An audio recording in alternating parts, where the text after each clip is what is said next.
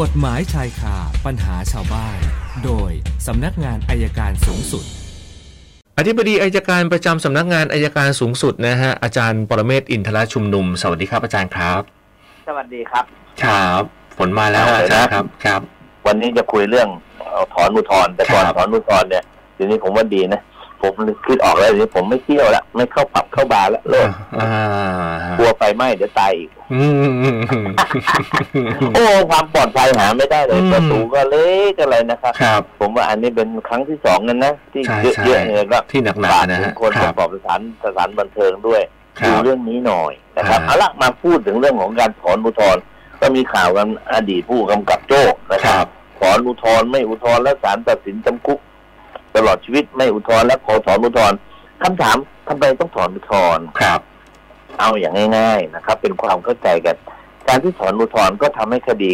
ของเขาถึงที่สุด ครับ นะครับถ้าผู้กำกับโจ้อุทธรณ์เนี่ยก็ถอนไปคดีของผู้กำกับโจ้ก็ถึงที่สุดปัญหาว่าอัยการสูงสุดจะอุทธรณ์ไหมคดีนั้น มีคนถามเยอะ ครับ ทำไมไม่อุทธรณ์คือความจริงต้องเข้าใจอย่างนี้ครับศาลตัดสินลงโทษจำคุกตลอดชีวิตแล้วเนี่ย ครับ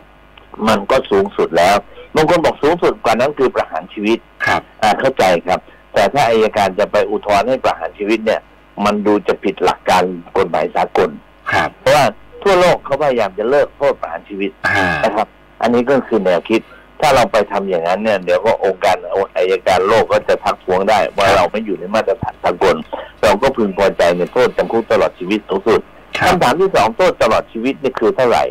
จริงๆแล้วมันตอบไม่ได้หรอกครับ ถ้าคนติดแล้วจะตลอดชีวิตเขาจะอายุเท่าไหร่เราไม่รู้แต่กฎหมายกำหนดมาตรฐานว่า ตลอดชีวิตหมายถึงห้าสิบปี ครับ เพื่อสำหรับการอะไรเพื่อสำหรับการลดโทษ ถ้าเผื่อจะลดโทษครึ่งหนึ่งก็เหลือยี่ห้าปีกันในทำนองนี้นะครับ ทีนี้การถอนอุทธรณ์นี่เป็นผลให้คดีถึงที่สุดพอคดีถึงที่สุดสิทธิของผู้ต้องหา ผู้ถูกขังไม่ใช่ผู้ต้องหาคดีก็เป็นผู้ต้องโทษละ ครับ สิทธิของผู้ต้องโทษคืออะไรการขอพระราชทานอภัยโทษตามประมวลกฎหมายวิธีพิจารณาความอาญา ครับ ถ้าคดียังไม่ถึงที่สุด ไม่มีโอกาสได้รับพระราชทานอภัยโทษ ไม่ว่าจะด้วยขอเองหรือจะเป็นอภัยโทษ เป็นกรณีพิเศษ เช่น มีวาระสำคัญสำคัญของแผ่นดิน ก็มีการพระราชทานอภัยโทษ ครับ ถ้าคดียังไม่ถึงที่สุดก็ไม่อยู่ในข่าย ที่จะรับแต่นี้การทำให้คดีถึงที่สุด ผู้ต้องขังเองอาจจะขอพระราชทานอภัยโทษได้ ครับ โดยเสนอเรื่องราวไปยังรัฐมนตรีว่าการกระทรวงยุติธรรม ครับ ท่านรัฐมนตรีว่าการกระทรวงยุติธรรมก็อาจจะพิจารณาตั้งคณะกรรมการพิจารณา มีความเห็นประกอบนะครับ ต้องเสนอต่อไปยังสำนักพระราชวังที่ไปดำเนินการขั้นตอนต่อไป ครับ อ่ารัฐมนตรีไม่มียับยั้งไม่มีสิทธิ์จะไปยับยั้งก็ต้องทำความเห็นประกอบไป อ่า ส่งเข้าไป เพราะฉะนั้นผมคิดว่าการที่ผู้กำกับอดีตผู้กำกับเขาถอนอุทธรณ์ก็เพื่อให้คดีถึงที่สุด เพื่อจะใช้สิทธิ์ของผู้ต้องขัง ครับ คือต้องเข้าใจนะครับ ถ้าเขาเป็นจำเลยเนี่ยเขาต่อสู้คดีอุทธรณ์ฎีกาว่ากันเต็มที่ เพราะจะหลุดหรือจะลงโทษน้อยอยู่ที่ศาล อ่า แต่เมื่อต้องจงต้องโทษจำคุกตามคำพิพากษาของศาลแล้วคดีถึงที่สุด จะลดโทษได้หรือไม่ได้ ก็อยู่ที่กระบวนการ ครับ ของราชทัณฑ์ลดวันต้องโทษพักโทษลงพักการลงโทษ หรือการขอพระราชทานอภัยโทษ ซึ่งเป็นอำนาจโดยเด็ดขาดของพระบาทสมเด็จพระเจ้าอยู่หัว ครับ อันนี้ก็คือวิธีการ วันนี้ก็เอาข้อเที่จริงที่เกิดขึ้นจริงมาเติมความรู้ ซึ่งการขอพระราชทานอภัยโทษเนี่ยไม่จำเป็นต้องโทษประหารนะครับ ครับ โทษจำคุกก็ได้ อ่า โทษจำคุกนะถามมันจะต้องได้ยกหมดไหมก็ไม่จำเป็นครับ แล้วแต่แล้วแต่พระบรมราชานุญาตของพระเจ้าอยู่หัวว่าจะลดโทษจะลดโทษให้เท่าไหร่ อภัยโทษให้กี่ปี ครับ หรือจะอาศัยโทษทั้งหมดก็อยู่ที่ตามพระธรรมสัยมีเหตุผลประกอบอยู่แล้ว หรือจะขออาภัยโทษในเรื่องของโทษปรับก็ทำได้หมดนะค ครั รับ บ อันนี้ก็เพื่อความเข้าใจทางด้านกฎหมายที่ชัดเจนจะได้ไม่ต้องเถียงกันมาก เอาละครับ อ่า เรามาว่าของเราต่อ อ่ะ แปดร้อย ครับ เก้าแล้วเป็นถึงเท่าไหร่วันนี้ อ่าคำถามมานะครับ คุณวิรัตถามอาจารย์บอกว่าไปเจอคลิปเด็กตบกัน ซึ่ง ยังเป็นช่วงชั้นบอกมมต้นๆอยู่เลย อยากทราบว่า อืม ถ้าหากว่าเรื่องนี้เนี่ยถึงเจ้าหน้าที่ตำรวจนะครับ คือถึงเจ้าหน้าที่ตำรวจในยคลิปนี้ไปถึงเจ้าหน้าที่ตำรวจเด็กเหล่านี้จะมีความผิดหรือไม่ครับ และผู้ปกครอง องค์ความผิดก็สมัครใจก็วิวาทกัน อ๋อ นะครับ ฮะ คือคือคือคุณวิวถามมาอย่างนี้ก็ดี ครับ แต่ท่านผู้ฟังฟังถามมาคือผมไม่ชอบเลยเวลา เวลาไปถามตำรวจเนี่ยเขายิงกันเขาตบกันเขาเตะกันเขาต่อยกันตำรวจบอกยังไม่มีผู้เสียหายมาร้องทุกข์เลย อื ไม่จำเป็นครับความ ครับ ผิดที่ตบตีทำร้ายร่างกายเป็นความผิดเขาเรียกว่าความผิดอาญาแผ่นดิน ครับ เพราะฉะนั้น ไม่ต้องมีการร้องทุกข์เมื่อผู้เมื่อพนักงานสอบสวนเห็นก็ย่อมสอบสวนเอาโทษได้ครับ อ่าแล้วถามต่อว่าผู้ปกครองจะได้รับผลอย่างไรบ้างครับ ก็ดูว่าผู้ปกครองดูแลดีหรือเปล่าสั่งสอนดีหรือไม่ อ่า ปล่อยให้เด็กมานั่งตบตีกัน หรือว่าเด็กตบตีกันโดยอารมณ์ชั่ววูบถ้าเป็นอย่างนั้นทะเลาะกันเพียงลำพังไม่เป็นไร แต่ถ้า แต่ถ้าไม่ใช่ผู้ปกครองต้องรับผิดครับ ค่ะ คุณอนงนาถถามว่าลูกชายขับรถบรรทุกครับ ขับมาทางตรงอยู่เลนด้านซ้าย แล้วก็มีจักรยานยนต์ขับออกจากซอย แล้วย้อนสอนมากระทันหันทำให้ลูกชายตกใจจนต้องหักหลบนะฮะทำให้รถบรรทุกเนี่ยไปชนกับรถเก๋งที่อยู่เลนขวา ทั้งลูกชายและคนขับรถเก๋งได้รับบาดเจ็บ อยากทราบว่าทางเจ้าหน้าที่จะแจ้งข้อหากับลูกชายเรื่องอะไรบ้าง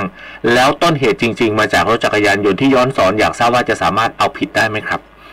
ได้ครับความจริงเนี่ยคนที่กระทำผิดเรื่องนี้เนี่ย ครับ เริ่มต้นจากเหตุเกิดแต่คนขี่รถย้อนสอน ครับ การขับรถย้อนสอนเป็นความผิดนะครับ ครับ แล้วก็เป็นการขับรถหน้าหวาดเสียวและประมาทด้วยนะครับ ครับ เพราะฉะนั้นเขาต้องเป็นต้นเหตุแห่งการรับผิดและอาจถูกดิ้นรถได้ ครับ ประการที่สองของเราเนี่ยมีตกใจเกินขนาดไหม ครับ ถ้าตกใจไม่ถึงถ้าไม่ควรจะตกใจขนาดนั้นก็ไม่เป็นไรแต่ถ้า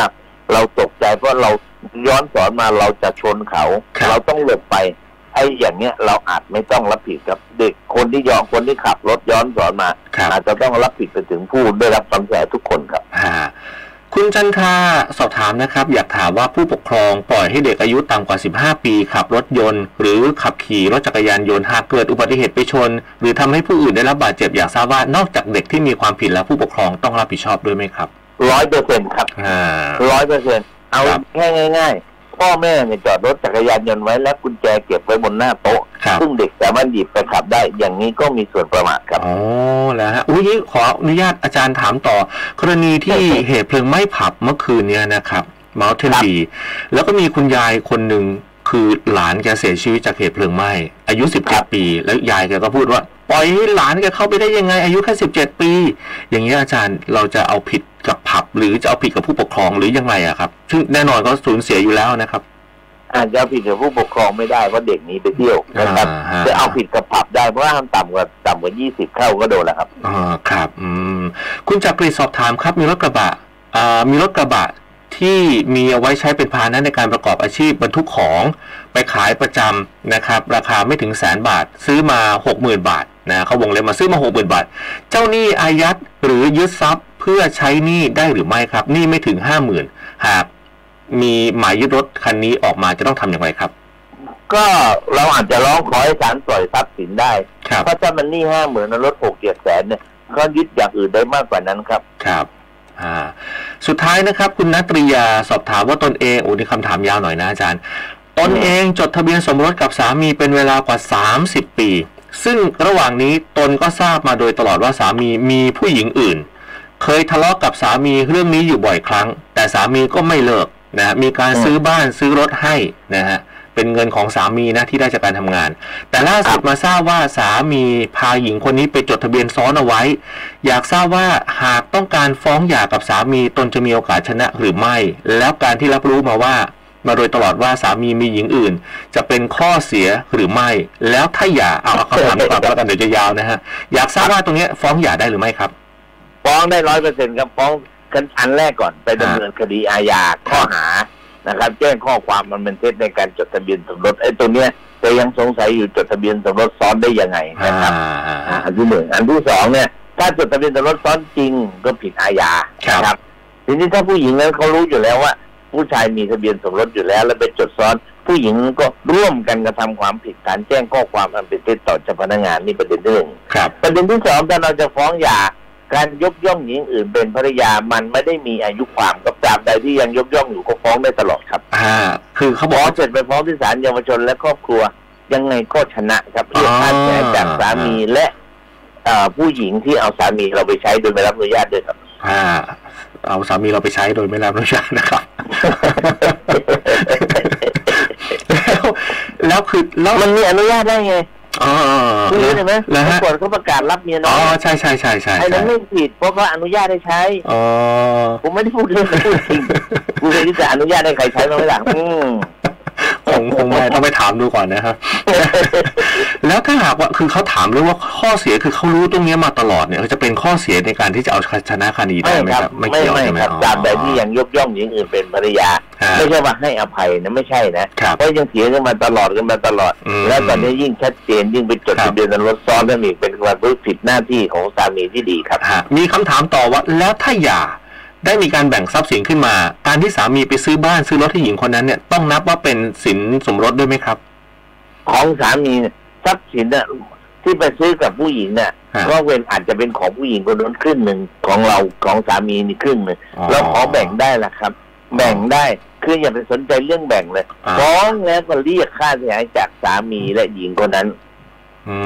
มอ่าโอเค อ่าไม่ต้องตกใจฟ้องได้เลย ครับ นะครับจำเรื่องของอดีตคุณหมอประกิตเห็นไหมประกิตเผาเลยนะกับคุณอะไรเปวิกาน่ะถ้าที่จำไม่ได้ในคดีอะนะครับ ครับ อ่า อ่าเขาฟ้องนะสามีคุณหมอประกิตเผาเนี่ยก็มาฟ้องเรียกค่าเสียหายสองล้านหกศาลให้ล้านเจ็ดครับ ครับ อืม ข้อหานี่แหละข้อหาเอาสามีก็ไปใช้โดยไม่รับอนุญาตนี่แหละ อืมฮะอ่ะห้าคำถามฮะอาจารย์ เมื่อวานนี้ โอเค แปดร้อยเก้าคำถาม วันนี้ก็เป็นแปดร้อยสิบสี่คำถามครับ โอเคครับ ครับ เอาละเดี๋ยววันจันทร์คุยกันใหม่ครับวันนี้แค่นี้ฮะ ขอบพระคุณมากครับอาจารย์ครับ อาจารย์ปรเมศวร์อินทราชุมนุมขอบคุณมากนะครับ ในช่วงของกฎหมายชายคาปัญหาชาวบ้านครับ กฎหมายชายคาปัญหาชาวบ้าน โดยสำนักงานอายการสูงสุด